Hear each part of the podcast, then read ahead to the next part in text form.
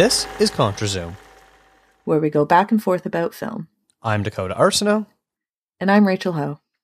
Toronto has been the primary filming location for hundreds of movies. Between local governments giving tax credits, our weaker dollar being great for stretching the, the margins, plenty of studio space, and easily granted permits for filming on locations. Add in a hotbed for creatives, actors, writers, and directors, and plenty of skilled crews mean it's easy to bring American money and stars up north and filling out the rest of the production with locals.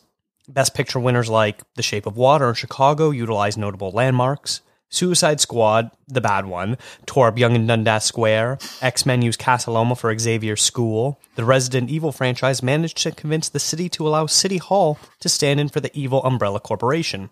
And Mean Girls showed off the rich side of the city by using the bridle path for Regina George's mansion house. But Toronto has also played itself plenty of times too. With the recent release of Pixar's Turning Red and it being set in Ontario's capital and Canada's largest city, we thought we would talk about the movies and the, that movie and others that showcase Toronto in all of its glory. There are Canadian classics such as Take This Waltz, Kids in the Hall Brain Candy, I've Heard the Mermaid Sing, Going Down the Road, and just about every David Cronenberg, like Crash, the good one, Exotica, Dead Ringers, Videodrome, and Cosmopolis, among the many. We've narrowed down a select set of films that highlight the city that we love. I think we need to start the discussion off, though, with the most famous and notable movie that has ever taken place in Toronto, and that is the Hayden Christensen and Emma Roberts movie Little Italy. Little Italy is not big enough for me and you. When did all of this go from crazy What'd you put in the pizza today? Always the same, the best. That's not oregano. to batshit insane? Bye bye. I'll get you for this, you stroots. Have you seen this movie? I haven't. That's the pizza one, right? It is, yes. The pizza one. I'll say Hayden Christensen lives in Uxbridge, and I grew up not far away from Uxbridge. really? Um, yeah, he lives there. I, th- I think he still lives there, but like apparently he bought a farm or something. I don't know up in Uxbridge. Um, and yeah, I went there for the first time a couple years ago, but I, I grew up very very near to Uxbridge. Just never went. Also, I want to pick you up on something. The fact that the first time you said Toronto, you said Toronto. And no, no, I did not. No, I didn't. Abso- I haven't been away that long. listen to the tape. All right. When you go back to record this, when you go back to edit this, you're going to see the very first time you said Toronto, you said Toronto.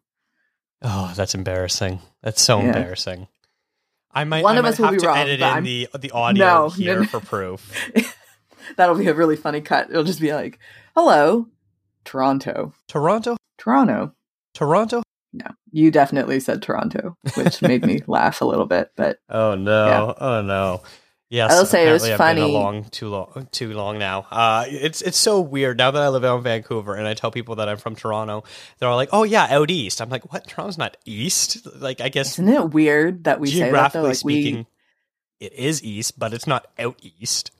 but that's like I think a very American thing because we're on the East Coast. Like we're lined up with the East Coast of America. Yeah. So I think that's why we said, and also we're in the Eastern time zone. Yeah. whereas the Maritimes have their own time zone. So I get that. I still say like, you know, people I I rag on the West Coast a lot because I'm like I'm just not a West Coast person. But I go Yeah. I'm like a fairly East Coast person, but then I have to remind myself like Toronto is not actually East Coast, not in Canada, anyways. It's like Yeah. we're not considered East Coast. Um, but if you line us up with the Americans, then yes, we are East Coast. So then to flip it, if if I was to say, uh, "Oh, I'm going out west," how Mm-hmm. what what starts being west for you? Alberta. Alberta. Okay, that's that's what I would do as well because you know Saskatchewan's kind of eh, everyone forgets They're about prairie it. Manitoba. provinces, Manitoba yeah. isn't really west; it's kind of central. No. I consider Saskatchewan and Manitoba to be like prairie provinces. So if you're saying like, oh, I'm going to, to the prairies, Yeah. so I would say Manitoba, Saskatchewan. Then west is Alberta, Okay. and BC is the westest of the west. Yes. Okay. That's fair. That's fair. Uh, we are not talking about Little Italy. I watched the trailer just out of curiosity, and my God, I barely made it through the two minutes of that. What a what a terrible looking movie that is, and uh, it does it doesn't even look like Toronto, even though it's supposed to take place in Little Italy in Toronto. Um, but yeah, the the focus of this conversation is the release of Turning Red, And so we thought we'd kind of talk about this movie a little bit, review it a little bit, and talk about its Toronto-ness, and then move on and sort of talk about other movies that we sort of highlight that show off different aspects and sides of of the city that we love. Uh, neither of us are originally from Toronto, but we have both lived there. I, I lived there a good chunk of my life. You no longer live there, but you you visit there often. It's a great city. I love going there, and it's always fun when you can watch an American movie and be like, "Oh, hey, I recognize that. That's the Gardiner Expressway or Casa Loma or whatever other you know notable landmark that they're using," and trying to disguise the fact that it's not actually Toronto when it's you know it's supposed to be New York or Pittsburgh or Chicago or whatever other city that you want it to be.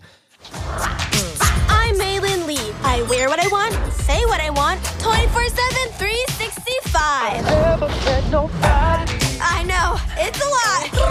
But I don't got time to mess around. Je me fromage blanc.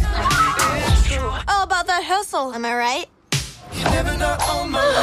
Poor town. This is gonna be the best year ever. And nothing's gonna get in my way.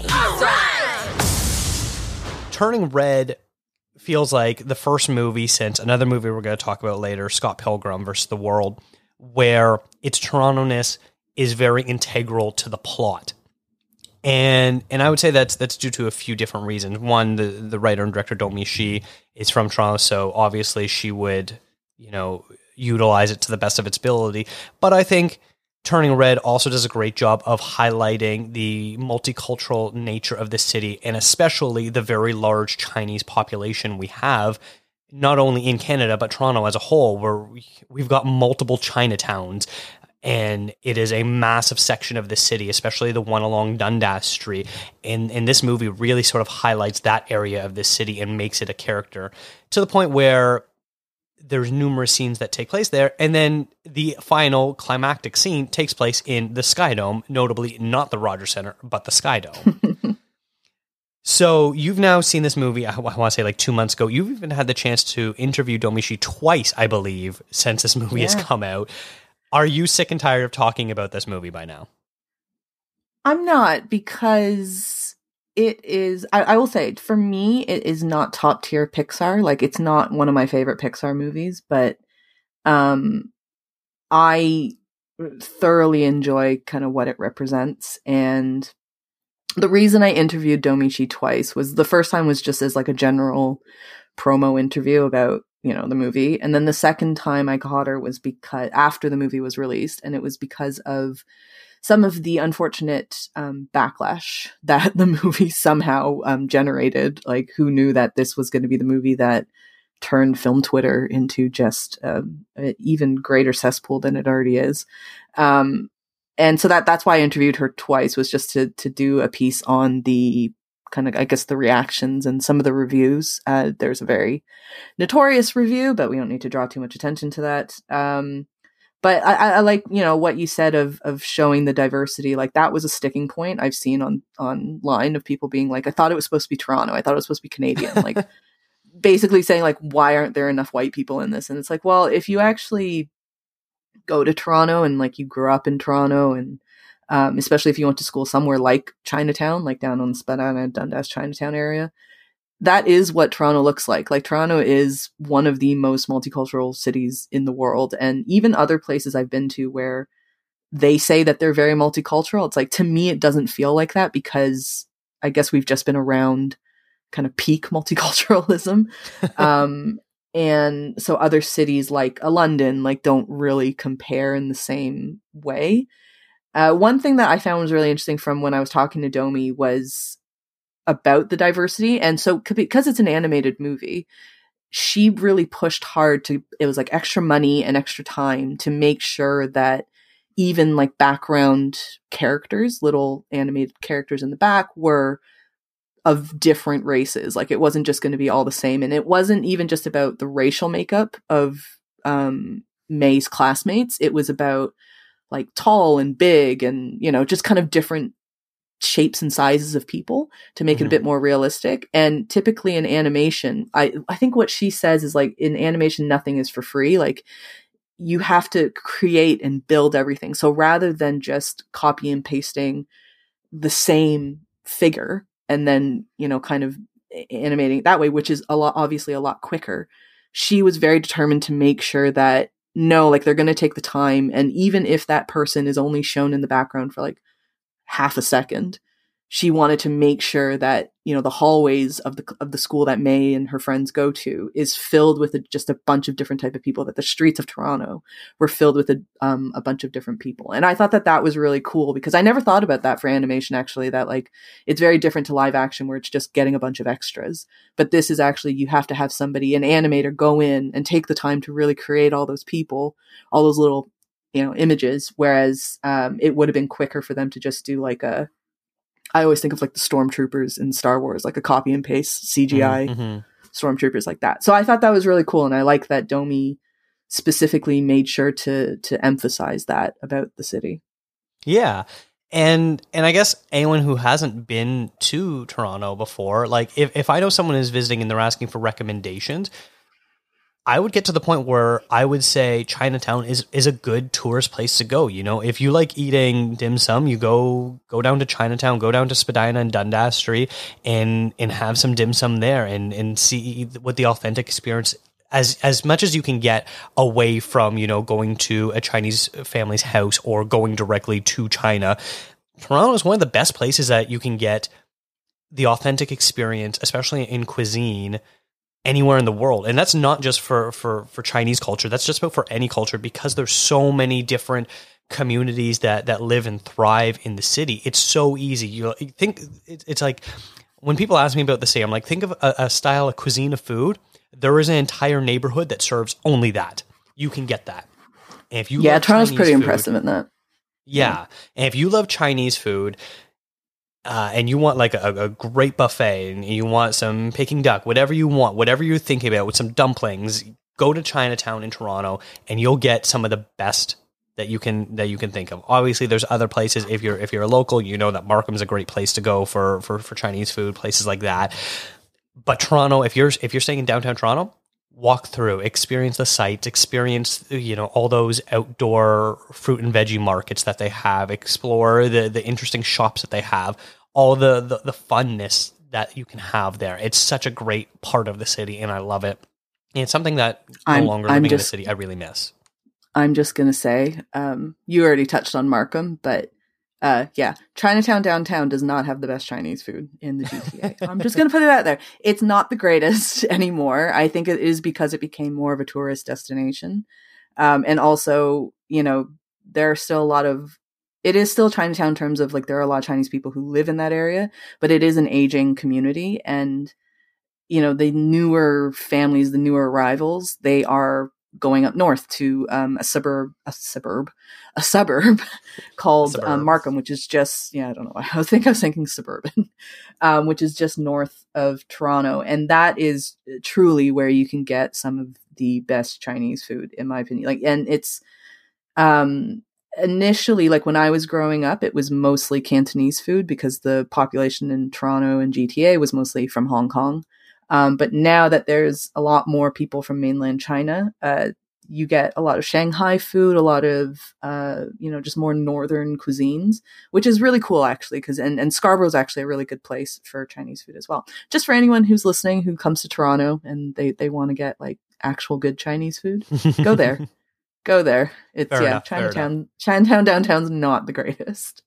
So I'm I'm curious to ask you as a Chinese Canadian, how did you feel about the the, the types the, way the representation of of Mei's family was because we I think we get throughout the the film we sort of get this great I uh, look into what family means in the Chinese community, the, the the close bond that Mei has with her mother, and then eventually with her aunties and her grandma, and when they all come into the city and stuff like that. I was just wondering, did did the way it was portrayed, did it sort of feel accurate to either yourself or or other people that you know that also are of Chinese Canadian descent, and and was it represented accurately? Yes and no. I think that the beginning bits, like the idea that Mei feels the need to get really good grades and be kind of the perfect daughter, um, that's a very common thing. I think, but amongst like a lot of immigrant families, to be fair, not just Chinese families or Asian families, I think there's a pressure when you are, you know, the the immigrant kid. You're the first generation born in Canada, um, or you're very young when you came over, and there's a there's a pressure that you do very well, especially in school, because education is is a very um, it's very much so prioritized within Asian communities, East Asian communities in particular, but South Asian as well. Um, and so, in that sense, like the idea of Mei always wanting to be perfect and wanting to do good by her parents, I think is is a very very real thing. Um, and you know, I I always think I think every kid, it doesn't matter who you are, like I think every kid they just want to please their parents. Um, maybe it's a bit more emphasized in in Asian culture because we do have kind of you know there, there's a big emphasis is also put on like respecting your elders and um, things like that and your ancestors so uh, maybe it's a bit more put upon for us but i you know it, it, there is amongst the the specificity that Domee puts in that is about chinese culture and um, that there is a great universality universality universality I can't speak right now, um, to it, which I really appreciate. And I think when I say no, the reason is is because it like turning red does kind of turn into a bit of a uh, a borderline fantasy Mhm. movie at some point, and I mean I think that that's kind of played as a bit more.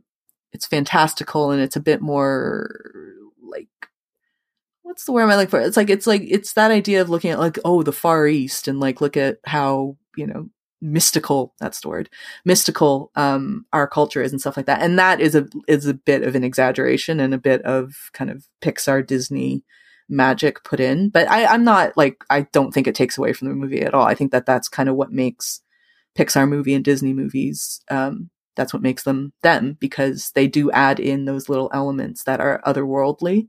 Uh, and this one just in particular kind of looks at um, a sp- very specific culture uh, that is more close to me than probably any Pixar movie or Disney movie, to be fair, has ever been. Like, I know that Mulan was the first kind of Asian focused um, Disney venture back in the 90s, and then they did a, a live action one. But that one is more of, you know, it's a folk story um, from actual China. Whereas this one, I think what is unique about it is it's about a girl who's Asian but is growing up in a Western country and um, in a very excuse me a very Western city. So it's it's in that sense like I I think it's it's accurate and there are obviously some elements that they take a bit of a, a grand look at it but that it's a movie it's that's kind of what it's meant to be and it's a kids movie too to at the end mm-hmm. of the, at the end of the day It's interesting. I found the final act of the movie for for all that I was trying to pay homage to to Domee's Chinese roots. I found the third act remis- reminded me a lot of of Japanese culture. It has a very anime style to the the big fight sequences. There clearly is a reference to Godzilla. Uh, for anyone hasn't seen, I don't want to really spoil too much about it, but there's clearly an homage to the Godzilla films, which is Japanese. And so it's just sort of interesting that that Domee was was very comfortable portraying all the the Chinese cultural aspects that she wanted to include in the first, you know, two thirds of the movie, and then the final third just felt very Japanese to me. Did did that come across to you at all?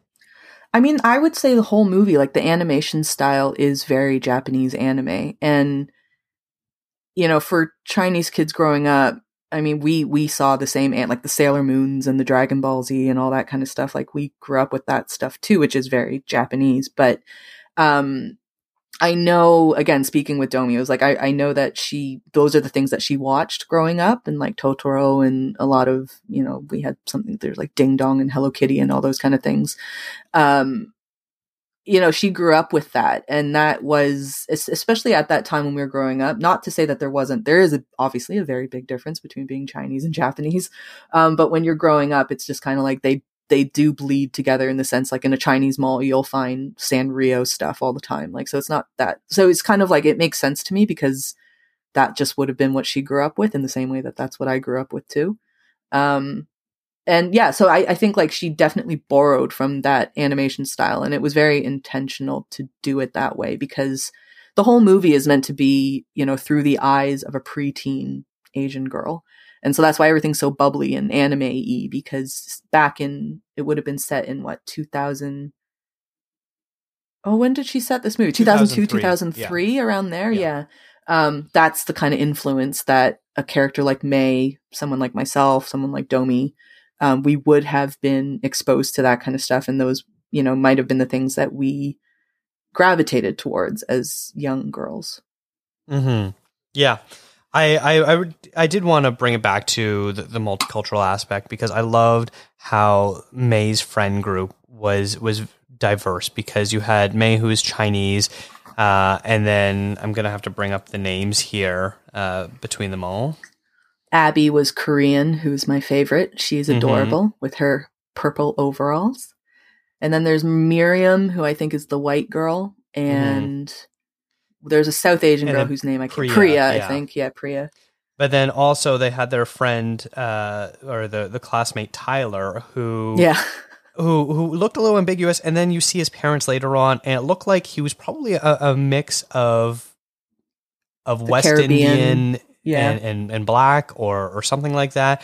Uh, you heard the dad speak; it sounded like he had a, a some sort of a, a Caribbean accent, whether it was Trini or something else, uh, which is very Toronto as well, Very, where yeah. I, I really sort of appreciated that, and I was able to sort of see a lot of my classmates uh, being represented in this way, which was very interesting and nice to see.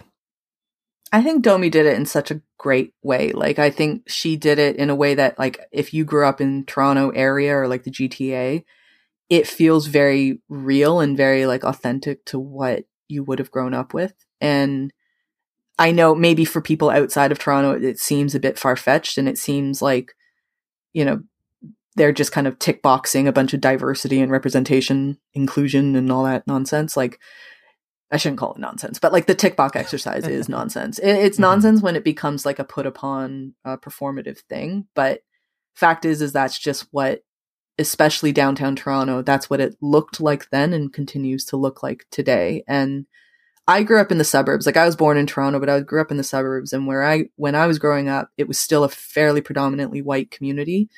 Um, and nowadays, as you can see it, like the surrounding suburbs of Toronto are getting more and more diverse as, you know, from even when I was a kid. So, um, it, it is a, a very real thing that I find kind of funny that people didn't think was real. like I found it kind of funny that people who were outside of Toronto or outside of Canada thought that that's not real. Like they're just doing that because um, they want to show like multicultural stuff. And it's like, no, but that's actually how it was. What did you think of the final uh, big boss sequence taking place inside the Sky Dome? As someone who is a avid Jays fan, um, I love that it was the Sky Dome. It would have been very annoying if they, for some whatever reason, had to call it the Rogers Center. Um, yeah, it was fun. I uh, there was a, a like a friend of mine who uh, I met on Twitter. He was like, "There's no way the Sky Dome has that much chalk." To make the big circle, I was like, "That's a good point."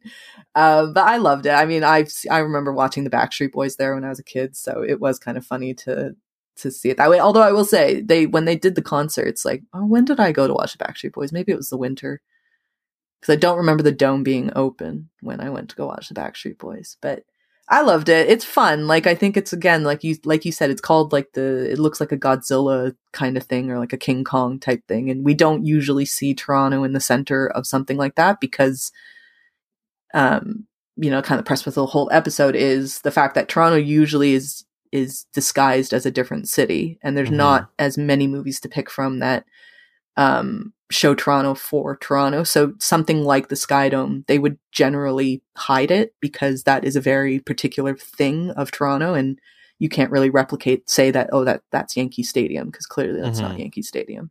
Um so it's nice to see like it's really cool to see that you have like a giant red panda come in and destroy Sky Dome yeah, it does that- need a renovation to be fair and they are working on it right yeah, now but yeah. The, the, the renovation Yeah. thing at the end that that was a that was a, little too on the nose. Where I'm like, oh man, Yeah. yeah, they've been try- they've been saying that they're going to do renos for like 20 years now. they Maybe are doing it now i mean they're doing it now kind of They they have been bit by bit every year trying to upgrade stuff. It was so Yeah. funny when uh, when when the, the giant red panda attacks Sky Dome and it like rips the roof open. All I could think about was like, oh my god, this is a custom roof. The company no longer exists. Every time that there's issues with the roof, it's such a heartache because it takes them forever to basically build the parts they need to fix the roof tracks.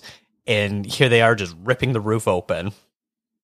Well, that's why at the end they had to say, raise all that money because Yeah, you know those, that was that was a great visual gag where it says that they they need to raise ten thousand dollars, and then the camera pans up. It says hundred million dollars. I'm like, yep, that's more Yeah. accurate. Much more accurate. Yeah. Even for 20, 2002, 2003, it was much more accurate. Yeah. now it'd probably be like two billion dollars. I don't even. I can't even imagine how much it's going to cost them to do this renovation. I think they are Yeah. looking to just build a completely new site for the Jays to play in, but which seems like a shame. But you know, Yeah, that's Sorry. that's a whole other bucket of worms where no idea what's going to happen with that. Yeah. Like you don't want to lose that downtown real estate that's just outside Union Station that's central to everything. the That's the location thing is that- the best. Yeah, like that is. is. It's the perfect location to put a stadium in, Mhm. and I don't know what they're th- like. I mean, there, there's a reason why they haven't just said we're going to go build a new one because, like, where are you going to put it? So, unless you say they're not going to play in Toronto for a couple years while they while they build this new stadium, um, and to be fair, they didn't play in Toronto for a couple years, so there you go. Yeah. Yeah, no kidding. Yeah, that, that would be something that would be a real shame. Uh, I know that they've talked about different locations, and every time that they do, it just like it, it just wouldn't be the same whether it's Downsview Park or, or wherever. It just would not just- work out.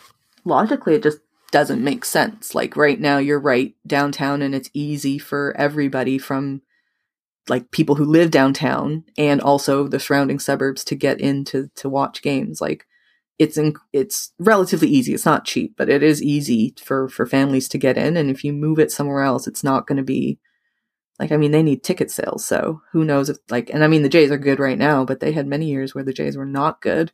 And so if you make it in such a tough spot to get into but anyways i digress. I think Yes. we're going down a blue jays wormhole here. Yeah, a little bit. Uh, but this isn't the first time that Domee Shi has made her film uh, central to Toronto, and uh, previously her short film Bao also took place in Toronto.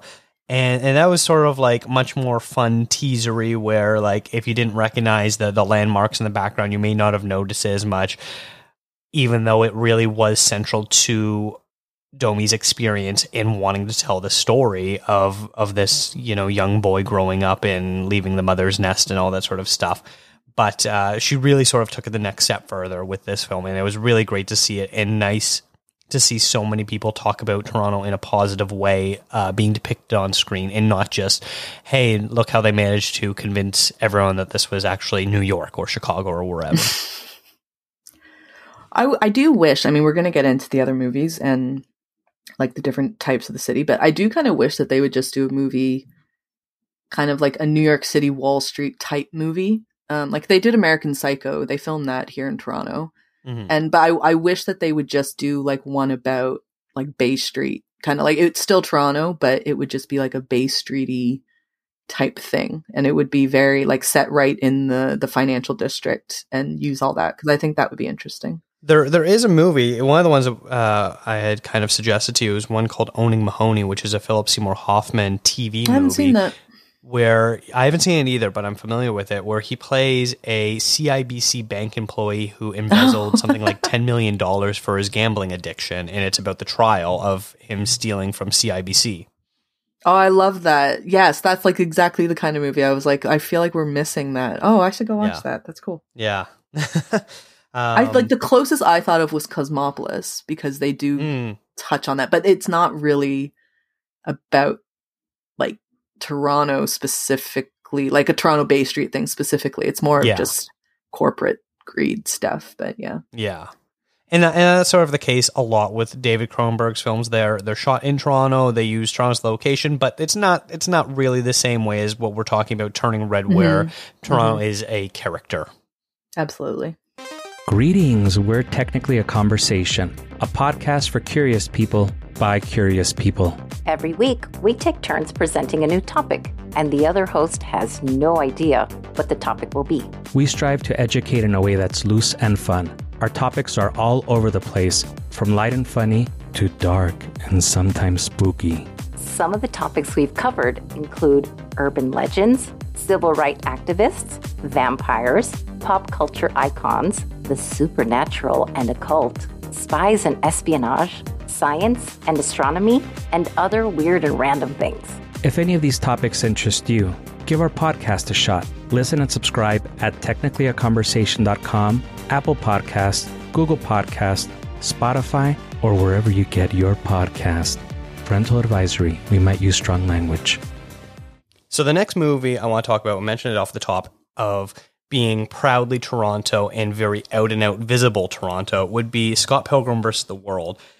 I absolutely adore this movie. I've seen it countless times. I've seen it so many times that I didn't even need to rewatch it in preparation for this episode. It is one of my all time favorites.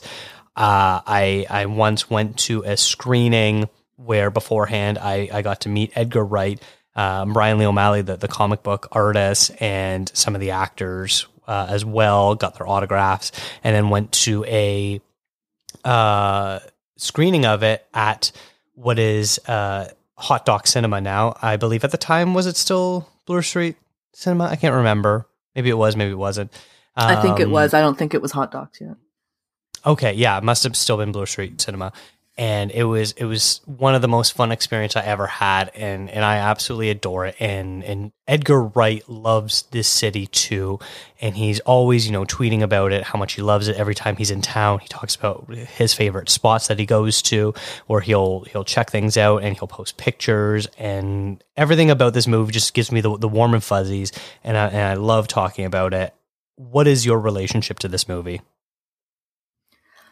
I have to admit, I like this movie. Um, and I do enjoy seeing the references from this movie. I do not have the affinity for it that, uh, like, the bulk of people I know do. And it's not to say that I, I don't like it. Like, I, I do genuinely like the movie, but um, I, ju- I don't have, like, the warm and fuzzies from it that I notice other people have. And it could be potentially because, like, when this movie came out, it was, um, they're talking about you know, kind of being student age, university age slash mid twenty age in Toronto. Um, and and even though it's like around that time, that would have been my age group.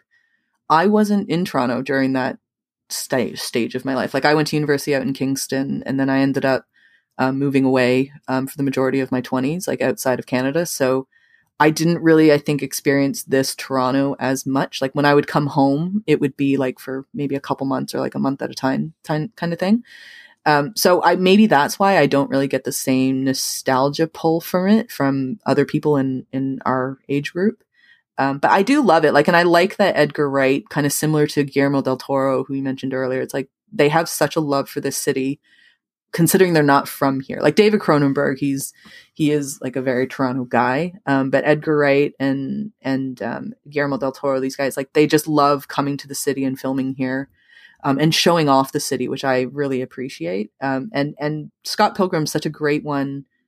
Um, like I was saying, you know, Toronto doesn't have too many movies where it, it's used, the city is used for the city. And I think the biggest shame of that is unlike places like New York or, or, um, or London, we don't really have that cinematic visual preservation of the city, like of different times, because obviously, at, like every city, Toronto is adapting and changing all the time. So a lot of the stuff Mhm. that you see in Scott Pilgrim doesn't exist anymore, right? Like it's just not there anymore. And it's nice to have these movies where it is, even though it's obviously fictional and all that kind of stuff, it's nice to have that. Like, and, and New York has like a massive history of, of so many movies that show off the city from decade to decade to decade. And you can see the, the vibe of the city change. You can see the landmarks change and things like that. Um, Toronto doesn't have as many. And I think Scott Pilgrim is one of the best examples of that because it really, really does show Toronto through the eyes of um, like youth, right? Like students and and twenty somethings, and what they're going to see, um, going to see and going to do in Toronto. And I would say like we're going to talk about the F word in in a bit, but I'd say like the two of them do a very very good job of preserving Toronto during that time period. Yeah. So uh, Scott Pilgrim came out in 2010, but it's based around, you know, about the 2005 to 2007 era. And, and even though it was only like five to three year time difference. Several of the locations used in this movie had to be recreated because they just didn't exist anymore. It, it's such a crazy situation where you're talking about like you talk about how so many movies have been shot in New York, and so you could see the difference. Think about just something like Times Square you can watch, you know, something like Raging, uh, not Raging Bull, um, Taxi Driver, and see what you know Times Square looked like in the 1970s, and then you watch something.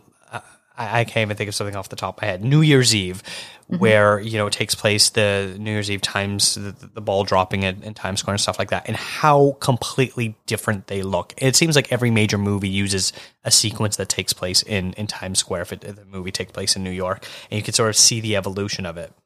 I think of Vanilla Sky when Tom Cruise runs through the empty Times Square. Like that's a nice visual. I've never seen that one, so I can't comment You've never it. seen Vanilla Sky? It's not that great. No. I don't know I why know, I'm so I'm shocked. sorry. It's not. It's not the greatest. um, but it's. I mean, it's funny. Like if you look at our version of Times Square, like Toronto's version of Times Square, the Dundas Square area, like that looks completely different. Like I, Mhm. you know, it's funny. so- Like my mom doesn't really go downtown a lot, and I was. I took her downtown. It sounds like I'm like taking her on a field trip, but I went downtown with her and she was looking around. I was like, it looks completely different to the last time she went downtown, which was maybe like five years ago, 10 years ago, something like that. Um, and so it's like it, within sh- very short periods of time, Toronto is a city that I think sometimes to its detriment, it doesn't really like to keep its history as much, um, Mhm. which is a bit of a shame. And so what ends up being is like just everything changes and it looks completely different. And one of the great things about Scott Pilgrim in that time period, it's like there were so many more, I think, distinctive things about Toronto that are kept in there versus now there's like a Shoppers Drug Mart on every corner. Uh, Tim Hortons are everywhere. Like it, you know, there's, you talk about Bloor Street Cinema. It's like all the cinemas nowadays are, it's just a Cineplex, right? Like it's, there are very few, um, independent cinemas that exist. And if they do, they are in Toronto, um, downtown Toronto. So it's nice, like I said, like to have a movie like Scott Pilgrim that does show those things and it just preserves the city in a way that, you know, we would rather otherwise would need to rely on people's pictures and videos and things like that. Um, so it's kind of nice to see. And, and like, again, Edgar Wright really, really shows the city off. Like he doesn't, he doesn't just use the city as like a background thing. Like, like you were saying, Toronto is very much so a character in, in the film.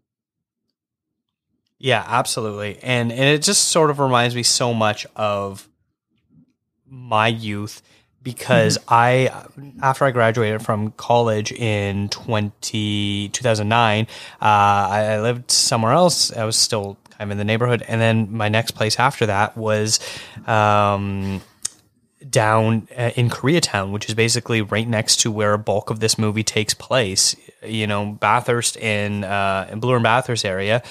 There are several key landmarks that are in there between the, the Bathurst and Spadina intersections. You've got like Honest Ed's you can see in the background, the Pizza Pizza that's right there. I've spent numerous times drunk in that Pizza Pizza specifically.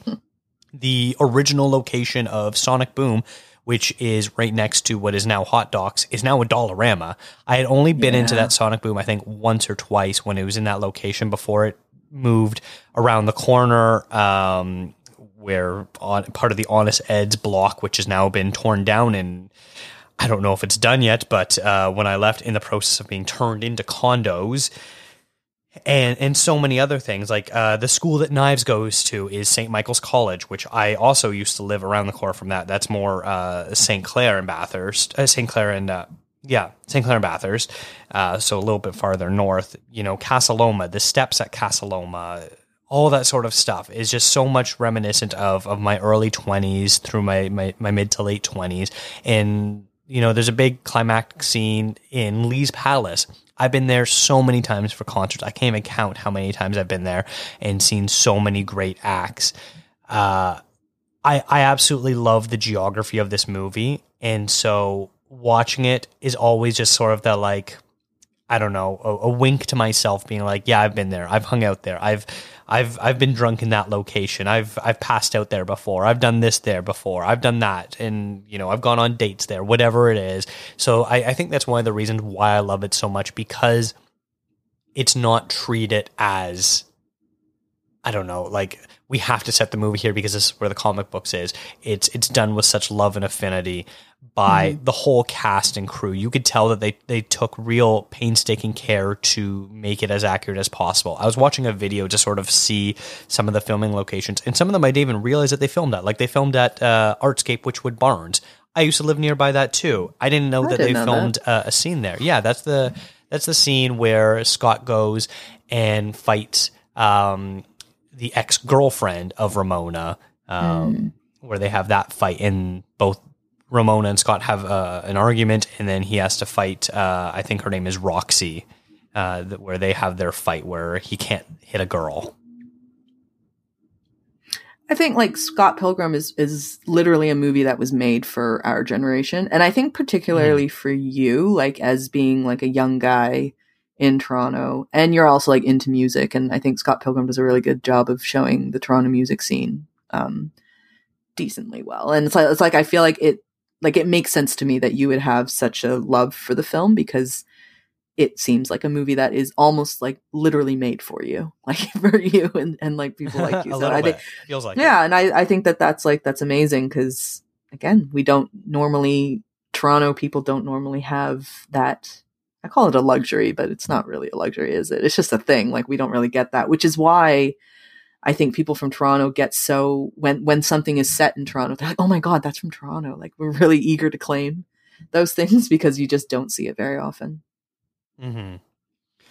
All right, let's uh, let's sort of move on to uh, another movie that is from a similar era, and that is the F Word, which was directed by Michael Dowse. I'm gonna give you my number. We should hang out. Yeah. My boyfriend will be worried about um what happened to me. So friends? Yeah, why not? All right. Friends. Is this always how you make friends? Like it's a business deal? Yeah, actually, hmm? it's just my style. Okay, it's quite unnerving, but it's good. So, Wallace, we should talk about the complex issues of our time. Can men and women really be friends, or do you secretly want to bang Chantry? she has a boyfriend. I had never seen this movie before. I've had a few people really recommend it to me. I'm not a big rom com kind of guy, but every once in a while, there's a rom com that I think really hits the sweet spot, and it. I, I would I would liken it sort of to to other genre films where there there's sometimes just a lot of crap, and the people that are fans of it will watch anything and everything from that genre. But every once in a while, you'll get this really great one where, regardless of the genre, it's just a good movie. And I mm-hmm. watched this and I was so pleasantly surprised what a great movie this was and and how much Toronto also sort of played a key part in this. And it's so weird seeing a movie that stars Daniel Radcliffe as a as a movie uh, about uh, Toronto. I I I was just so blown away by how funny and heartfelt this movie was and how it didn't fall victim to the usual tropes of a film of this style would and also some just like really great performances. It was funny watching Adam Driver, who plays Daniel Radcliffe's best friend in the movie, basically playing his character from Girls, uh, which I noticed. Uh, but yeah, there's there's a lot of really great things to love about this movie. Had you seen this one before? I hadn't. I'd heard about it, and very kind of coincidentally, a friend of mine recently watched it like last week and was like, "You should watch this movie. Um, you'd really like it." And then it ended up being one that we decided to pick for for this um, episode. But I like similar to you. I'm not the biggest rom com fan, although. I mean, we could make a really good argument that it's not that we don't like rom coms; we just don't like bad movies. Um, Yes. and a lot of it just happens that a lot of rom coms aren't great. But I think as a genre, like if you can do it right, then it's a good movie. Like a good movie is a good movie. I don't care what genre it's coming from. Um, and the F word's nice. Like it's it's a very sweet movie. And you know, we talked about diversity with um, within uh, uh, Turning Red. We were talking about that there, but you know, seeing Daniel Radcliffe in Toronto, like it's not odd to find British people. Like I know he's white, and so that's not the kind of diversity we're talking about. But like if we're talking about like national diversity, and just the fact that Toronto is a city that a lot of people from other countries, um, like there's a lot of Irish people, a lot of British people, you know, a lot of people, a lot of Europeans come here, um, and live for however long for school or, you know, and then they get a job here or something like that. So I like that. And I like, I really liked Adam Driver's performance as well. He was really, really funny in it. And I never watched Girls. So I've only ever really ever known Adam Driver as the very serious dramatic actor. So it was kind of nice seeing him be very very funny and i think he should do more comedy because he's he's quite good. Um, but yeah, I, I really enjoyed the movie and similar to Scott Pilgrim, it shows the city off really nicely and like in a different part of the city too. They're out in East Chinatown quite a bit and they go to Scarborough Bluffs and that kind of thing. So that's kind of nice, like to see different parts of the city as well. Mm-hmm. Yeah, I, I, you know, so much of watching these movies, my notes just were me writing down what landmarks I recognize or things like that. and the first thing that popped out, you know, this movie opens with uh, a title sequence and there's a bit of a montage. You see streetcars and different parts of the city and whatnot. But then the opening scene is at this party, and the first thing I recognized was a yellow strip of paper on the fridge. Did you notice that? I didn't. A yellow It is a paper. Toronto parking like a transfer. ticket. Oh, a parking ticket. Oh, I've gotten a few of those. That's hilarious, actually. Oh, I didn't notice that on the fridge. That's Yeah. so funny. Yeah, it, it was just one of those absolutely unmistakable things where it's just like, parking ticket. I got one recently that they put in the handle of my car. The handle. Like not on the windshield. Like they shoved it into like the, the door. I was really annoyed by it. But anyway. Really? That's weird. yeah. That's funny though. I didn't notice that. I should go back and check that out. That that's really funny. Yeah, it was it was there on, on the fridge of I guess that's supposed to be Adam Driver's house. Yeah. Uh, which is I'm pretty sure just a frat house because I definitely recognize the exterior of that where it looked like a U of T frat house. You would recognize a frat house, wouldn't you? You'd be like, Oh yeah, I've been there. Maybe. I don't know what that says about me, but Broing maybe. out to in the in the frat houses. my my prom after party was at a U of T frat house. Are you serious? That's really funny. Yep. Uh, this frat house ordered us kegs and a bunch of other alcohol and stuff like that. So we paid, I don't know how much it was, 10, 20 bucks to get in. And how did that even how did that even come about? Like what did somebody know somebody in the frat house? They must that's- have. That's funny. I don't even know It's just so weird to think was. about that, that, um, that these guys who were probably, I don't know, between 18 and 22 decided to host a party for a bunch of 17 year olds. That is actually oh, I mean it's good good like economics. Why not make some money from it? Right? That's Yeah. really funny though. I I can't I'm trying to remember where we had our I think it was probably just at someone's house. I don't think it was at a definitely wasn't at a frat house. I can say that I'm from safe certainty that it was not at a frat house. But it was really cool in this movie to see stuff like the Royal Cinema that's in Little Italy. Yeah. Uh, speaking of Little Italy, I've been Still there, there. several times. Yeah, it's it's one of the last few independent theaters, and they they do a ton of great work in the community and, and for aspiring filmmakers, showing films that literally nowhere else in the city will show them. And, and it was so nice that they went there for a screening. And th- what they they went to go see uh, Princess Bride, wasn't it? Yeah, Princess Bride. Yeah, which was pretty funny. But It's other very stuff, in you know, keeping like, with like the indie cinemas because the indie cinemas here don't like they'll show something like you know uh worst person in the world or like After Yang, like those smaller movies that might cineplex might not pick up on it yeah. um but they're typically what they're showing is like old movies from way back when i know the Revue cinema out in Roncy they were just doing batman the 1989 batman so Mhm, yeah mhm. it's very very like in keeping with what that kind of theater would be showing Yeah. But there's there's plenty of other great, you know, landmarks. Speaking of something like Turning Red, you get to see Chinatown quite a bit. Um, like you said, they they went out to the Scarborough Bluffs specifically. Uh, is it is it not Cherry Beach? No, that is. what- What's that beach called? Honestly, I don't know. I I, don't just remember. I just it- go there. it's out- Yeah, it's, out on the out, east uh, bay. Yeah, yeah. Yeah, where I had only gone there, I think, uh, the year before. I think it was during the pandemic. Maybe it was. I don't remember. Yeah, it was during the pandemic. My wife and I went out there on my birthday, I think, and we kind of had a little picnic on the beach. And it was my first time going out there. And It's like, how, how did it take me this long to come out to this beautiful beach? And so I know exactly what part of the water they were at where they went skinny dipping. I'll say Toronto's a really funny city. Like the surrounding areas of Toronto is really funny. That if you grew up on the West End, you know nothing about the East End, and vice Mhm. versa. Like um, a friend of mine, her husband grew up in Mississauga. She's from Vancouver, but like she, uh, her husband grew up in Mississauga, and they were in Markham and trying to find somewhere to eat, and they had to like look up on their phone where to go and like how to get there. And she was like, "Aren't you guys like how are how do you not know like what is here?" And he's like, "I never come here." And I said to her, I was like, it's the same thing. If I went out to Mississauga, which is out west, I would 100% need my GPS on and I wouldn't know. And like like you said, like Scarborough Bluffs wasn't very common to you. Like I've been going to Scarborough Bluffs my whole life basically because I I live on the east side of Toronto, on the east end of Toronto. So um yeah, like it's it's funny. Toronto's a really weird city like that where it's not really big, but we are very stuck on our sides and we don't really when we venture out to the other side, it's a it's a thing it's like it's like oh like like you said like you went there for your birthdays. It's like an occasion that you went to Yeah. Scarborough Bluffs. Whereas like I was just there last weekend to go for a little jaunty walk. Yeah. Uh, and then I think my my biggest bone to pick with this movie is this is a movie that takes place in Toronto, and I looked it up. The director is from London, Ontario. hmm Why not once, but twice were characters wearing Montreal Canadiens t-shirts? Listen, sometimes the people want to. I don't want. I don't know. Once is an People want to root for a team that that like has won something in the last thirty some odd years. Okay, Rachel, now I you're know. not even a hockey fan. I'm not. I'm I'm, not. gonna not. listen to whatever jibber jabber you have to say about the Leafs. Okay. You know what's funny though? I will say like I I'm not a hockey person, but because I don't like the Leafs, like I if you told me to pick a team to root for, it's always been the Montreal Canadiens because I you know that that story the um, the hockey sweater, which is a very famous Canadian children's story.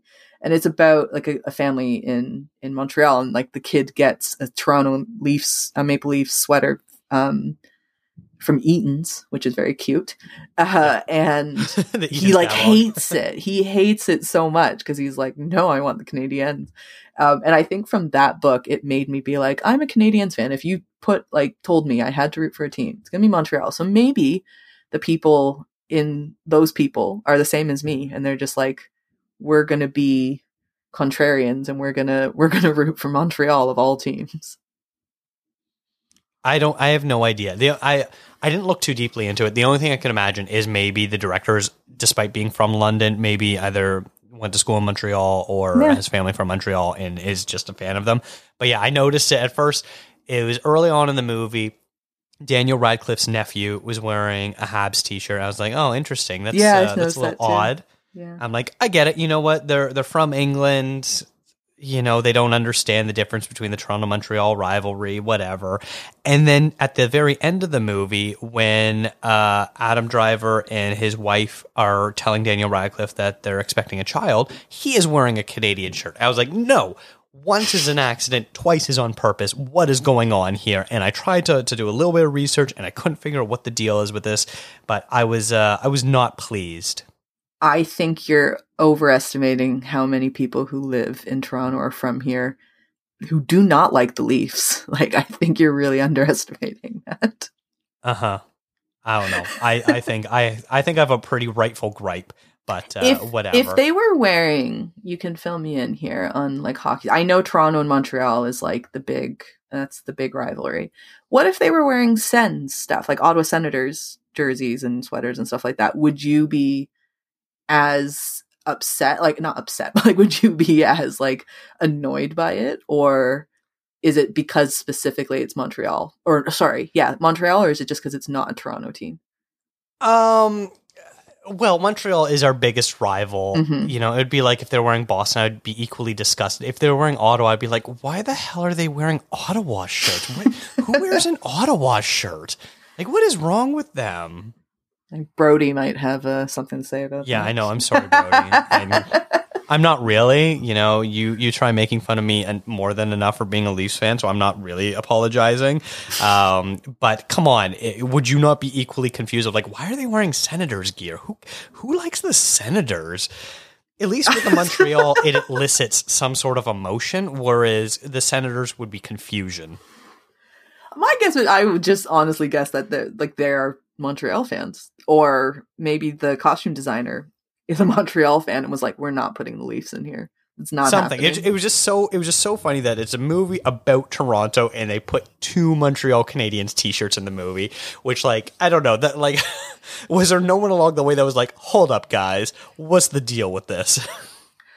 I'm gonna say, um, Dakota, when you go back to edit this, I want you to do like a counter of how many times you say Toronto. I think you're gonna be really surprised. I'm I'm so mad at you right now. It's really funny Um, to me. I'm just gonna ignore you. One of the other one of the other key locations in this movie is the George Street Diner. I Yeah. I'm not familiar with it, but I looked it up and I definitely know that area pretty well. Uh, I'm surprised, but apparently it's it's quite a, a popular little diner. But it was just sort of cool that they they incorporated so many little details to what the city is like. Um, I really like the George Street Diner. Sorry, I had to pause my mic for a second. I was coughing. Um, I really like the George Street Diner. It's it is a tough spot to get a seat. Um, like Sunday morning, tiny. Saturday mornings. It's so It's tiny. very tiny, but it has like I don't know. It's like the greasy spoon kind of thing, where um, Mm-hmm. especially as Toronto continues its progression of being I don't even know what kind of city, but you don't get this type of breakfast, brunch, lunch kind of spot anymore because now it's all very trendy and like very fancy foods. Um, whereas this is just like just you know your basic breakfast and it's nice and it's it's really good food and, but it is very tiny. You're right. It's it's quite tiny so it's tough to get your um tough to get a spot there. But if you do it's delicious and um well worth the wait i think. Depends on how it sort of reminded me a little bit of something like Vesta Lunch on uh, on Dupont Street. yeah yeah kind of it's like it's that like narrow row of just like greasy spoon diner.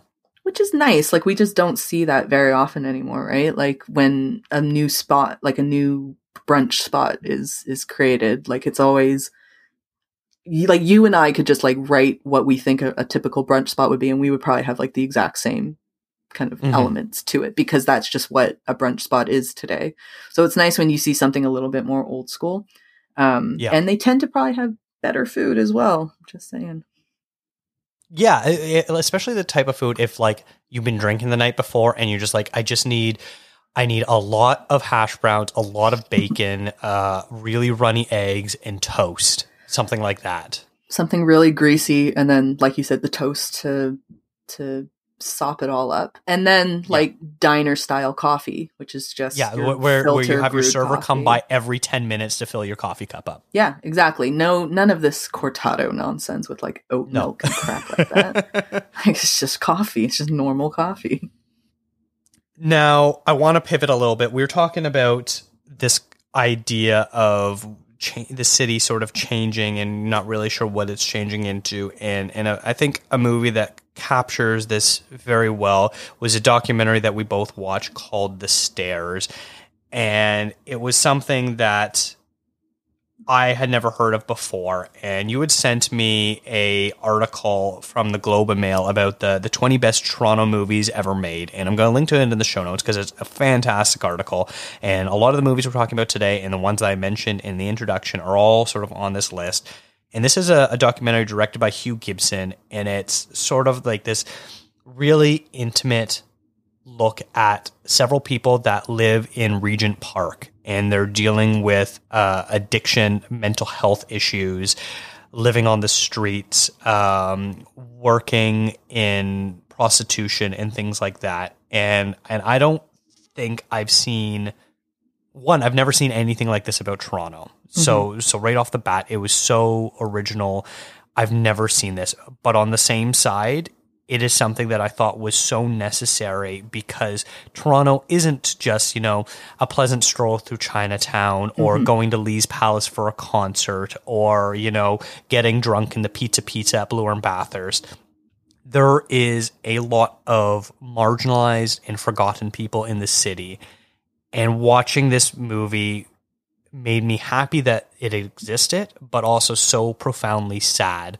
And I thought what was most interesting is throughout this film, basically, instead of doing establishing shots, it would cut between scenes of showing construction being done of tearing down buildings and mm-hmm. new development signs and construction crews, which is basically showing the slow you can call it gentrification, revitalization, building new stuff, making getting rid of the old, making way for the new, whatever you want to call it. But it whatever it is, it has an impact on people that are are showcased in this movie. And and it's something that is is always sort of tough to deal with. And you know you don't want to be the person that's like no change is bad. Change is great. Change is very good. It's useful. But then you also have to realize but at what cost? And how is it going to affect not just yourself and the people you know but the people you forget about and the people that you see and you wonder what is their story? How did they end up in these situations? And and i'm so glad that uh that you sort of pushed for this one. One of the things that I, I, want to highlight was the fact that we were making a list of what movies to talk about, and you want to make sure that we touched on something that included uh, a look of people on color. And, and, Turning Red is great for looking at the, the Chinese Canadian experience, but the star the Stairs is great for looking at in general people of color who are often marginalized and forgotten about. And and so I really want to thank you for for putting this on my radar. Yeah, I think it's it's very necessary, like you said, to have a film about Toronto that isn't the hipster cafes. It isn't the music mm-hmm. scene. It isn't, you know, um, you know, a nice little family that lives in Chinatown. It's not like that because I think one of the things that I don't I wouldn't just say it's a Toronto thing, but I think Canadians in general, sometimes we can get a bit uppity and a bit smug yep. when we, especially when we compare ourselves to the Americans. Like we look and we go, there's not as much violence, particularly gun violence in in our country. There's not as much um, like we always like to think we're not as racist, we're not as uh, heartless as Americans are. We don't, we, you know, it's a, it's a cleaner country. Like you know, like there's all these things that Canadians for a very long time have prided themselves on, and the fact is is like and i think in the last couple years in particular we've had a bit of a, a, shift in that attitude because for as great as canada is and it is a great country like i'm not bashing the country at all like i think it's a it's a fantastic country and especially on, on like a world scale i would rather live in canada than the vast majority of other countries in the world and i'm lucky. Like it's just luck that you and i like we were born here right? Like it just happens yep. that we we we ended up being canadian. Um but the fact is, is there are a lot of communities across the country, but in particular in a city like Toronto, um, that, like you said, they're forgotten about and they get left behind in the immense amount of condos that are being built um, across the city right now. You mentioned Honest Ed's getting torn down, and if you're not from Toronto or, or you're too young to remember what Honest Ed's was, it was like a discount um, not a supermarket, but it was like a discount place where you could just buy like really cheap stuff, and discount it was perfect. Department store, yeah, discount department store. Like it was a great place for new immigrants um, to buy things, for students to buy stuff, um, but also people just low income individuals like to get things. And the fact that they're tearing it down to build like a luxury condo that you know the one percent, you know, I hate to say it, like sounds a bit cheesy these days to call it like that, but like not not many people are going to be able to afford to buy that condo to rent that condo even um, and it's and that's a thing that is endemic across the entire city and one thing that i've noticed in the past few years in particular and I, covid definitely um, exasperated the situation but the homeless issue in toronto is getting incredibly bad like it, it was always there and it was never too hidden, but um, it's definitely gotten worse and worse and worse as the years have gone by. Which you could say that that's because the city is getting bigger or like more populated, but it's just it's not the right trajectory to go. And I think what the stairs does so well is it focuses on um, three people in general, but it just kind of it's representative or representative rather of you know, people who are drug users, people who were sex workers, um, and not, and, and the thing that Hugh Gibson does such a great job is it's not, uh, it's not in a, done in a judgmental way. He doesn't, there's no leering either. Like it's not poverty porn. It's not judging their decisions and their, you know, it's, it's a very frank and open discussion, which each of the, the people in the, each of the subjects of the film. Um, you know, there's one, uh, one of the guys, his name is Greg, and he's just like, you know, um, very open about the fact, like, no, like I like smoking crack. Like I get that it's bad mm. for me, but like, hey, I, I enjoy it.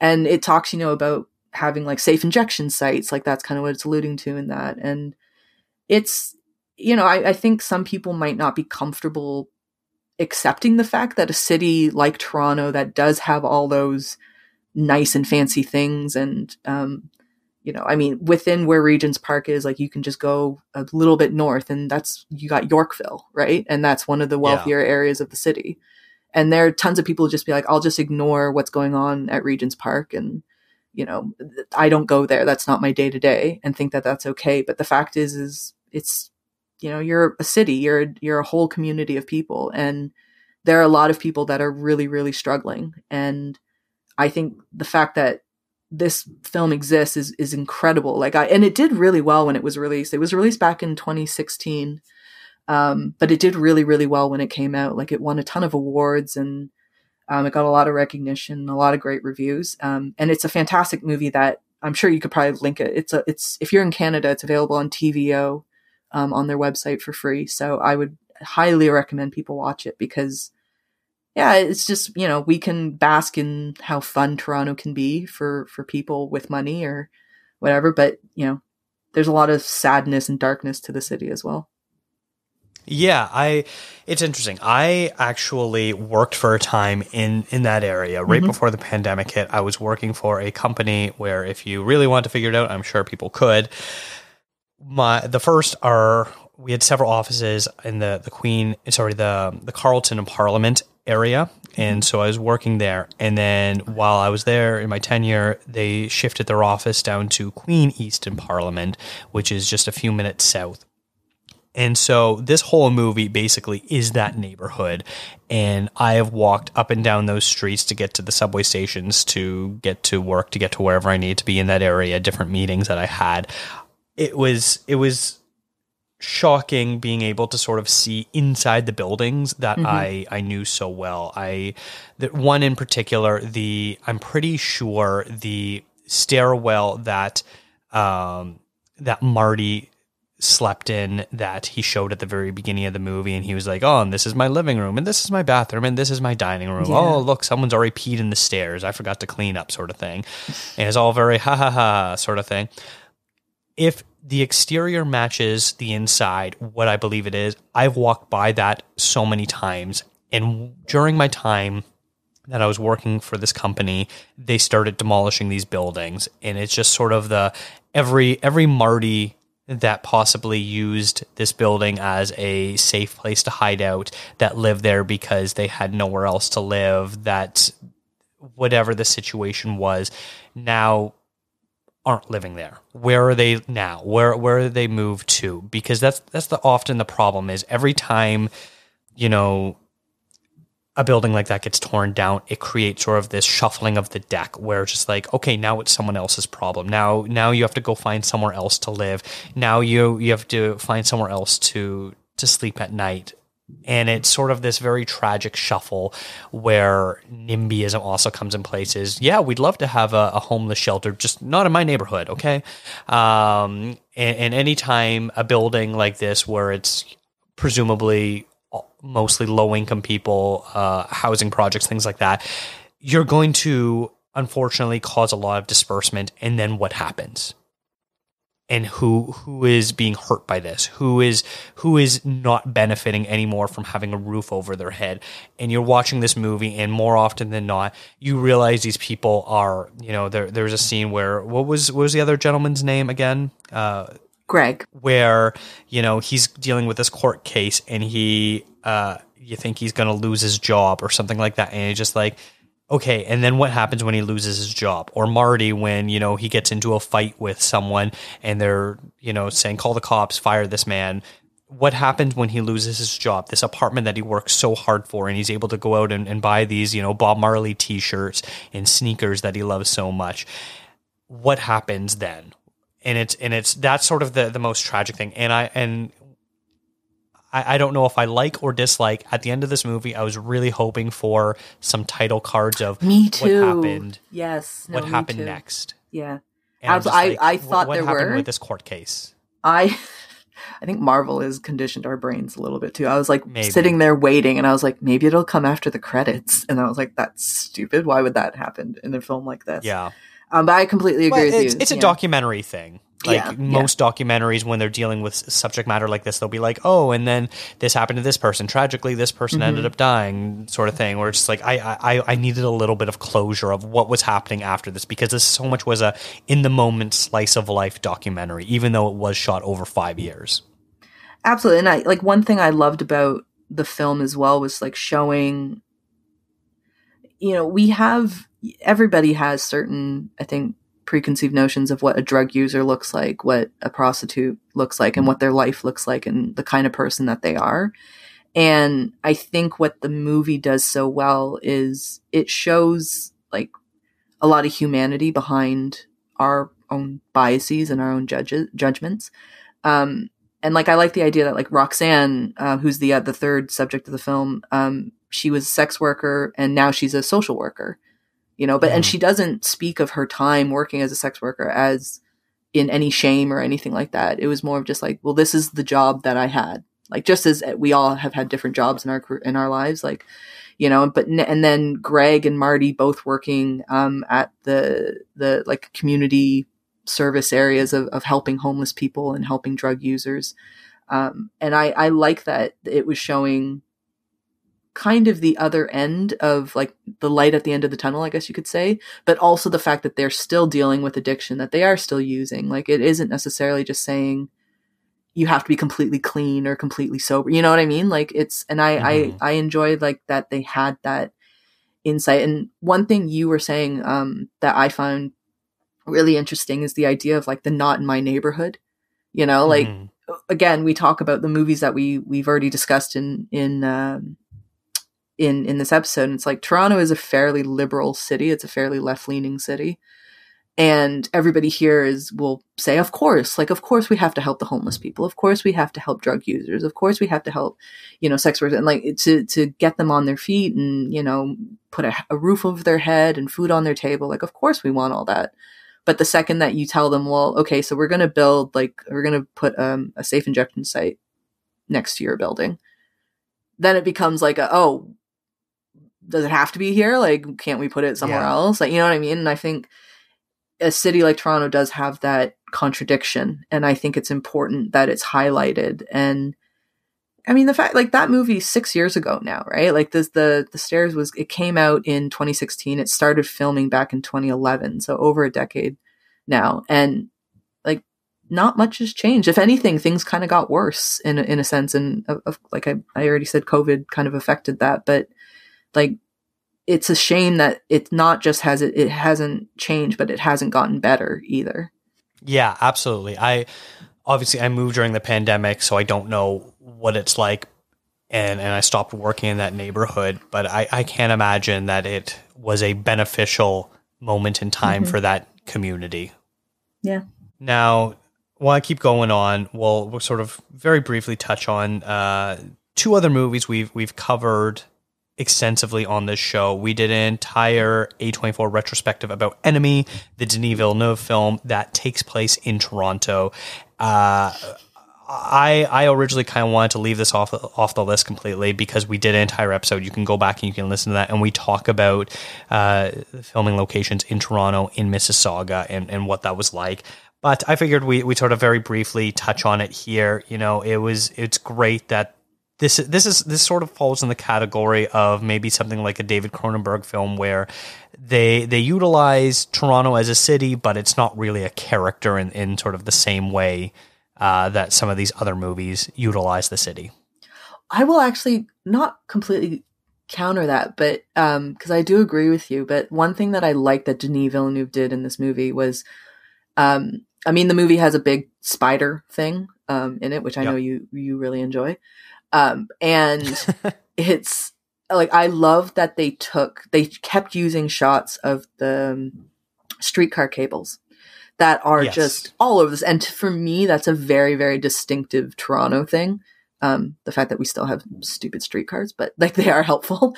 Um, but the fact like those those wires and the cables overhead, like that is such a Toronto thing, and to use it artistically to kind of go with the spider theme. I always thought that that was really like that's always been one of my favorite things about the movie being shot in Toronto was because it is like a, a spider thing, and they Yeah. very cleverly was like we're going to use the streetcar stuff because or the the cables because it does look like a spider web. They look so, like spider webs. yeah, and I like that, and it's it's cool. Like it, like you know, we talk all the movies that we've talked about. I think what's neat about the movies that we selected is it shows a different part of Toronto, and I think what Mhm. Enemy does cool is like it does look at some bits of the the downtown core, like right right um near like I know I think they use some like on Victoria Street and like that kind of thing.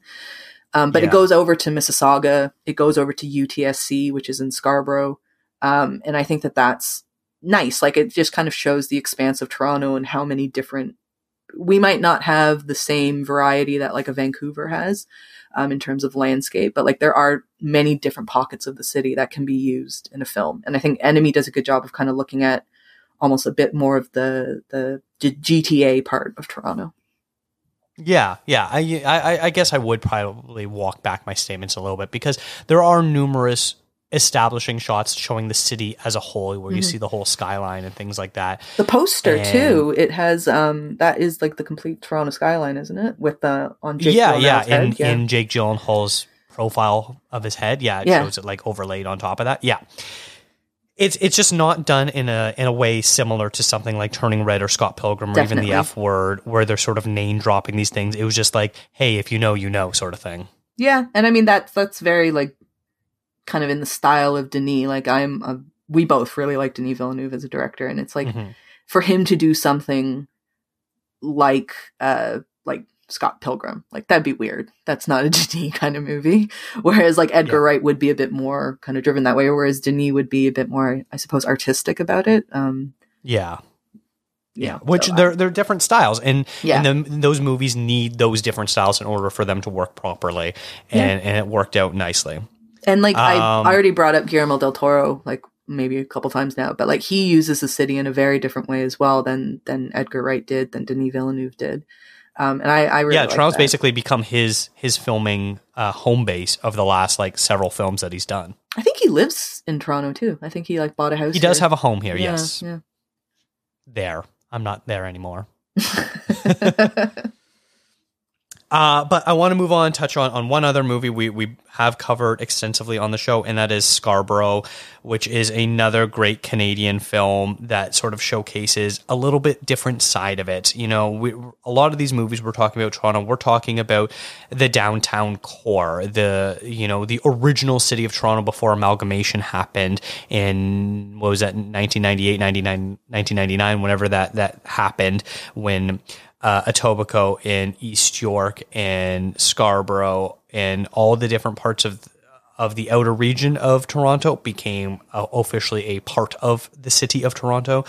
Um, and and Scarborough is is one of those regions where it is now a part of the city despite the fact that it is very different from the downtown core. You don't have things like the financial district uh, running across bay street or you know the downtown of Yonge and Dundas Square and things like that. It is much more i don't want to say suburban but it's just much more uh, families living there in mostly a lot of high rise buildings and things like that, but is much more family home oriented as opposed to the downtown, which is much more business oriented. And continuing our sort of conversation of the stairs shows people of color, and especially something that the stairs doesn't do, also include uh, indigenous people that live in the city as well. And you know, there's some some great beautiful shots of Scarborough that really sort of showcase what that area of the city has to offer, even if it is sort of forgotten mostly by downtowners. I think I would actually say I don't think it is forgotten by them. I think that they look at it and talk down on it quite a bit. Um, like there are people who, you know, when you say you're from Scarborough, people are like, "Oh, Scarborough," like, "Oh, wow," like, or like, or they like have a, a deep like, "What's it like over there?" Um, which is ridiculous. uh, but you know, I like one thing Scarborough and the stairs, and I think does really nicely is they show community, which it's almost become a bit of a trope these days of when you show like low income neighborhoods and talk about the community and, and the strength that they have and um, in terms of like relationships with one another, the way that like families will help each other out because they all know like they're all kind of in the same boat, right? Like, and they need to look out for one another. Um, but it is something that, you know, is lost when you go out to the suburbs, like the actual proper suburbs. And even if you're downtown Toronto in like financial districts, like there's not really a sense of community in those areas. Like you, you're, you're in your house, you don't really know your neighbors. Um, you're in your condo, you have no idea who the hell your neighbors are. Um, and whereas other places, they, you know, where maybe there's a bit more misfortune, there's a bit like, a bit more hard luck. Um, they do band together a lot more. And I always think that that's like a really nice bit. And I mean, we've we've talked about Scarborough on the show already, and um, I don't want to repeat myself too much, but it is a movie that it's like I love that it exists. Like kind of in the same way that Turning Red it exists. Like I like that Scarborough exists because that's a part of the city that has been reviled so much by by people who live in the suburbs who live in Toronto. Like I I still know people who refuse to go to Scarborough because they're like I don't want to get shot. I'm like what the hell's wrong with you? Like it's not you go yeah. in there not that bad like you know? So it's uh, so I like that they have a movie that shows the good and the bad. Like no no place is perfect and I and I think that you know, Catherine Hernandez wrote this, um, the novel that the, and she also wrote the script as well. Um, and I think it's, it's a beautiful love letter to Scarborough, to a place that tons of people don't want to be considered from Scarborough and, or sorry, they don't want to say that they live in Scarborough, even though it's ridiculously expensive to buy a house in Scarborough right now. Um, but it's just a place that for a very, very long time was, was looked down upon. And I would argue still is looked down upon today. And I think it's nice that we have something that shows the city or the neighborhood, whatever you want to call it, in um in a positive light while taking the negative with it. Mm-hmm. Yeah, absolutely, very true.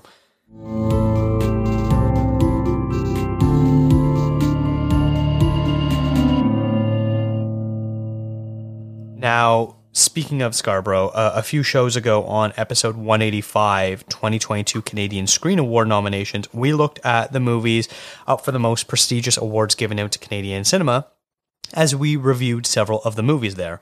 Uh, the awards were broadcast on April 10th, with more of the awards being handed out during the week on live streams. We talked about how both Scarborough and Night Raiders led the pack with 11 nominations each.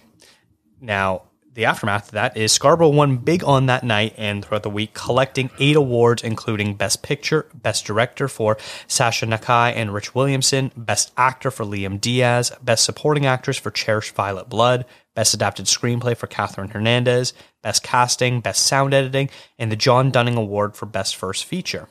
On the flip side, there, Night Raiders won six awards, including Best Actress for El Tail Tailfeathers, Best Original Screenplay for Danis Goulet, Best Costume Design, Best Sound Mixing, Best Makeup, and Best Visual Effects.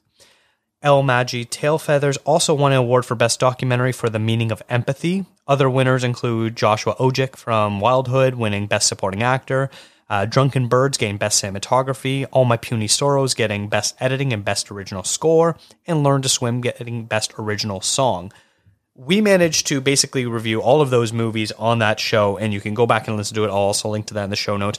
But what a what a great uh, representation of Canadian cinema for the last year. I was I was very happy with with how this all sort of shook out, and so many deserving people winning awards for their films. What are your sort of thoughts on uh, this year's Canadian Screen Awards? I love it. I mean, we've been kind of banging on about diversity, and I know that a lot of people kind of cringe at the idea when we people talk about diversity now because it's become a bit of a trendy thing to talk about, but if you look at the movies that um, were being honored, like not just the ones that won, but the ones that were nominated as well, like you're covering such a wide swathe of of the country, and I think that that's really cool. Like the fact that we're not just looking at a particular like the big cities you know we're not just looking at the big cities of canada. It's not just the montreals the torontos the vancouvers. Um, you're looking at other parts of the country as well. And um, and in different ways too. Like even when you do look at the city you're looking at it through a different lens um, so it was, it was like really great year for Canadian film. I think. I think there are some really cool things and some really great filmmakers to to like keep an eye on that I think are going to continue to create. Because for a lot of them, this was like their first movies, right? Like our 1st or mm-hmm. second films, and it's incredible to think like what they're going to continue to create and achieve. um, as the years go on. And yeah, I, it's been it, like I think you and I are just kind of lucky in the sense that we did watch so many of the movies from last year, um, Canadian movies from last year, and they are so good. Like they are really, really good. And um, I know that in Canada we're just so close to the states that sometimes we overlook Canadian cinema because you know Hollywood tends to take up the, the space at cinemas. Um, but there are so many great creators in the country, and they're all worth checking out. And because they all have something a little bit different to offer, and it's really fun. Like I hope that that's something that we've kind of emphasized in this episode, which is it's fun to see your city um, up on the screen because we don't generally see that. So whether it's you know like Wildhood shows off you know Nova Scotia and um, obviously we just talked about Scarborough, but it's like it's cool that you get to see different parts of the country and different creators and voices from it. So yeah, well done to everybody. Mhm. It's, it's really Yeah. great. Scarborough did so well too. Hmm absolutely. I'm I'm looking forward to to trying to catch up with with some new Mhm. Canadian movies for this year. I know you had already sent me a screener link for Ashgrove, which is one that uh, that Matthew Simpson on Awesome Friday has been sort of championing as well. He's done a couple movie. interviews and, and podcasts about that film. So so shout out to him for for doing his part, also promoting Canadian cinema. Uh, I'm yeah, it, it's one of those things now where every festival I'm sort of like being like, all right, what what looks like that's going to be the the big Canadian movie this year. Yeah, I think like I mean Ashgrove is it is great. I also just want to say you brought up Matthew. He has a really good blog post of a bunch of Canadian movies um, that he put up for Canadian. What is it called? National Canadian Film Day. Canadian National Film. Yeah, Day? that was a couple days ago. Yeah, not too long ago. So he he has a really really great blog post of a bunch of different movies that you can catch up on and, and where to catch up on them as well. Yeah, I, I must have missed that. Uh, I'm very sorry, Matt. I will uh, check that out, and if I, I'll, I'll try to link to that in the show notes as well. I, I'm going to have a lot of links. Every once in a while, we have these shows where I'm just like, I've run out of character limits for links. But yeah, I, uh, I I'm very excited. This was a, a nice, fun episode to do, talking about Toronto and Canadian cinema.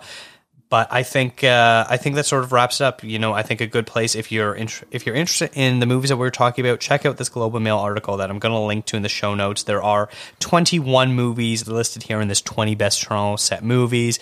Uh, and then there's a few others that are name dropped throughout it as well, and a really great you know, uh, learning ground of, of where to catch up on, on Canadian cinema, especially because more often than not, we look at Canadian cinema and go, oh, Canadian cinema. oh." if it just means it's a cheap knockoff of an American movie sort of thing. But there are some, some really, truly fantastic films by some really creative and individual artists that uh, that should be that should be checked out throughout the history, not just modern ones, but there are some great classics as well. Definitely, I really enjoyed this one. This was really fun to do. We should do one for Vancouver now that you're over there. Yeah, I. It's funny. Uh, I, I tried when when thinking about this episode. I looked at Vancouver. There's a lot less movies set out in Vancouver. There are some that include like a single scene here, Yeah. but uh, not in the same way of, of Toronto. And even in the same way, you know, I, I was talking about it with with Steph, and because she suggested the same thing, and I was like, let me let me name you five Toronto set movies. After the first couple, they're going to be a lot more niche and not as well known. Yeah. Now imagine that for Vancouver, but starting at number one. I would actually. We were talking like probably we can take this offline, but it's like Montreal and Quebec in general. Like French Canada has a ton of great, great films, and they they are Yeah. actually properly set in Quebec. So that might be something to do. Mhm. Yeah, I feel like I would need someone from there to sort of. I was gonna say you and I are not from bit more. Quebec, so that would be Yeah. yeah. But that would be that would be We fun. we though. both spent plenty of time there. yes, yes. But that would be a fun one to do, like for to to get some French Canadian. Because actually, uh, just as we were talking about the Screen Awards, I was looking through them. Like there weren't as many French Canadian um, films up in the uh, nominations as I thought there were. So yeah, uh, they but they make a lot of really really good movies over there. Yeah, usually most of the best Canadian Yeah. films do come from Quebec. But I think this wraps up our show. Rachel, where can listeners find you and more of your work? Go to rachelkh.com and I'm on Twitter at underscore rachelkh. Excellent. You can follow this show on Instagram, Twitter, and Facebook at ContraZoomPod and let us know your favorite movie set in Toronto. Send an email to contrazoompod at gmail.com. Thank you to Eric and Kevin Smale for the theme music and to Stephanie Pryor for the logo design. If you like to listen to podcasts on YouTube, we do post all episodes there as well. Thanks for checking us out.